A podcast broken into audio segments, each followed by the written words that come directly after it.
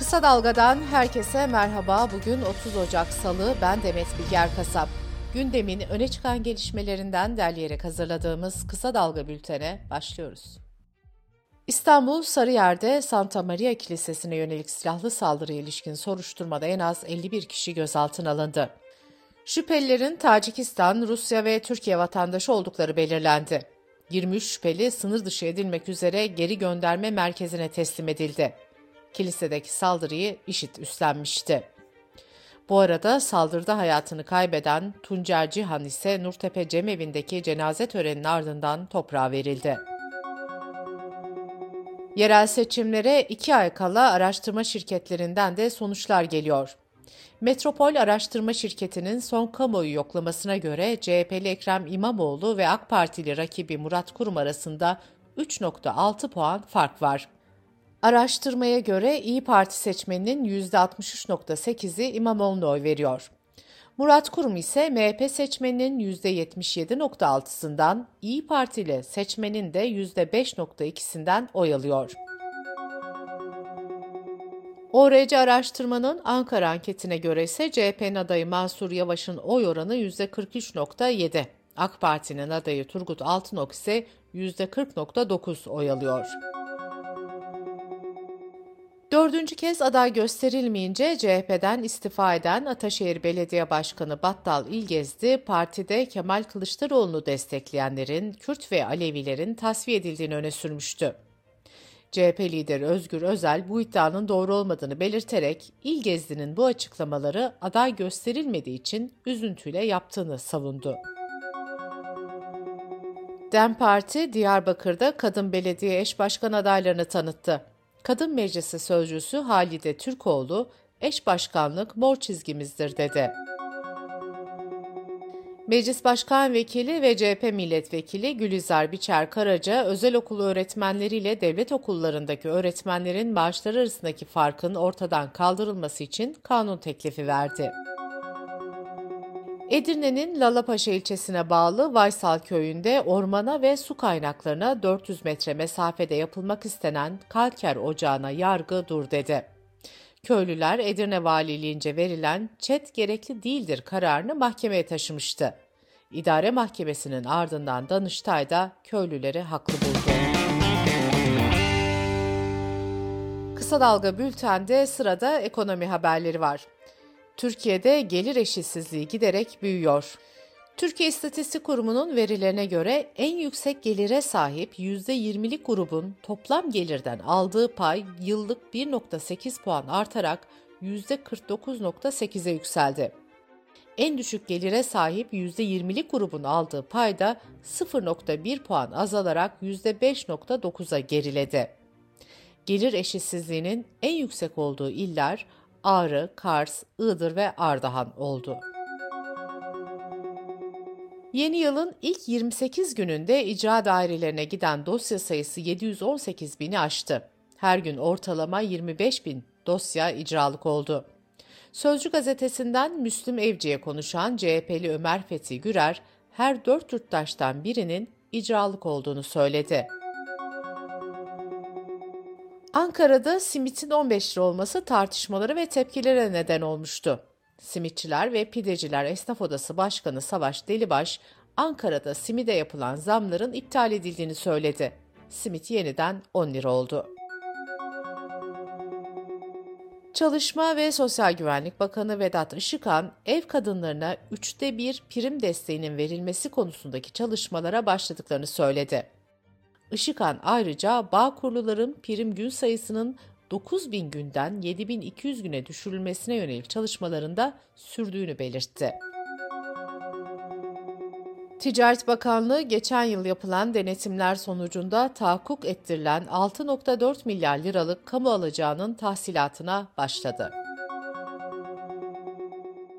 Avrupa Merkez Bankası Yönetim Kurulu üyesi Peter Kazimir erken faiz indiriminden kaçınacakları mesajını verdi. Kazimir ilk indirim için Haziran ayını işaret etti. Dış politika ve dünyadan gelişmelerle bültenimize devam ediyoruz. Ürdün'ün Suriye sınırı yakınlarında bulunan ABD üssüne düzenlenen saldırıda 3 Amerikan askeri hayatını kaybetmişti. Amerika bu saldırıdan İran'ı sorumlu tutup gereken adımları atacağız açıklaması yapmıştı. İran Dışişleri Bakanlığı ise saldırıyı düzenleyen grupların kendilerinden emir almadığını belirterek Amerika'nın suçlamalarını reddetti. Birleşmiş Milletler'e bağlı Filistinli mültecilere yardım kuruluşundaki bazı çalışanların Hamas'ın 7 Ekim'deki saldırılarına karıştığı iddia edilmişti. Birleşmiş Milletler 12 çalışanın işine son verdi. Bu iddianın ortaya atılmasından sonra ABD, İngiltere, Almanya, İtalya, Hollanda, İsviçre ve Finlandiya kuruma desteğini geri çekmişti. Yeni Zelanda ise yardımları kesmenin orantısız bir karar olduğunu belirterek yardımı sürdüreceğini duyurdu. Birleşmiş Milletler'de yardımların kesilmesinin 2 milyon kişiyi etkileyeceğini açıkladı. Amerika'da Müslüman ve Filistin karşıtı ayrımcılık ve nefret suçlarına bağlı şikayetlerin 7 Ekim'den bu yana %180 arttığı açıklandı.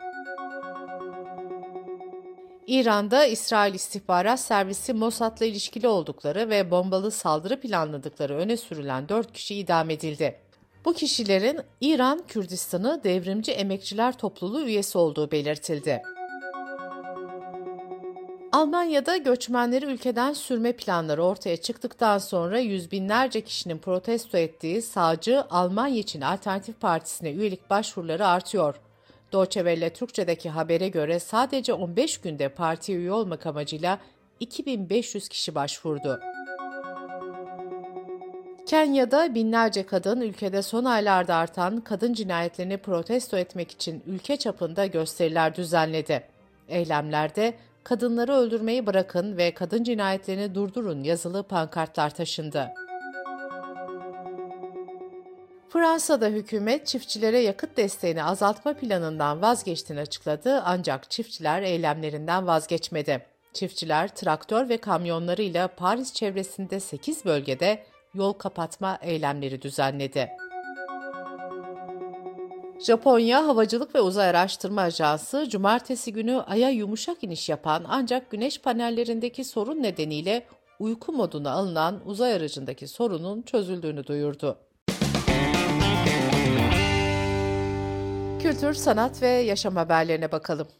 Türkiye'de 2005'te yayınlanan ve büyük gişe başarısı elde eden Babam ve Oğlum filmi Suudi Arabistan sinemasına uyarlandı. Gazeteci Birsen Altuntaş'ın haberine göre To My Son adıyla uyarlanan filmin galası Riyad'da yapıldı. Gıda aktivisti iki kişi Paris'te Louvre Müzesi'nde sergilenen Mona Lisa tablosuna çorba fırlattı. 16. yüzyılda Leonardo da Vinci tarafından yapılan tablo kurşun geçirmez bir camla korunduğu için zarar görmedi. Protestocular sağlıklı ve sürdürülebilir gıda hakkı için çağrıda bulundu. Fransa Kültür Bakanı ise hiçbir talebin tablonun hedef alınmasını haklı göstermeyeceğini savundu. Dünyanın bugüne kadar inşa edilen en büyük yolcu gemisi olan Denizlerin İkonu isimli gemi ilk yolculuğuna çıktı. Bu gemi 250 bin ton ağırlığıyla efsanevi Titanic'ten bile 5 kat daha büyük. Çevreci gruplarsa sıvılaştırılmış doğal gazla çalışan geminin metan sızıntılarına neden olduğunu belirterek tepki gösteriyor. İngiltere tek kullanımlık elektronik sigaraları yasaklayacak. İngiltere Başbakanlık Ofisi elektronik sigara kullanan çocuk sayısının 3 katına çıktığını ve 11-15 yaş aralığındaki çocukların %9'unun elektronik sigara kullandığını açıkladı. Bültenimizi kısa dalgadan bir öneriyle bitiriyoruz. Gazeteci Sedat Bozkurt ve Kısa Dalga Yazı İşleri Müdürü Çağrı Sarı, Politikes'te DEM Parti hedef alarak CHP'ye yüklenen İyi Parti ve Memleket Partisi'ni masaya yatırıyor. Politikes'te kısa dalga.net adresimizden ve podcast platformlarından dinleyebilirsiniz.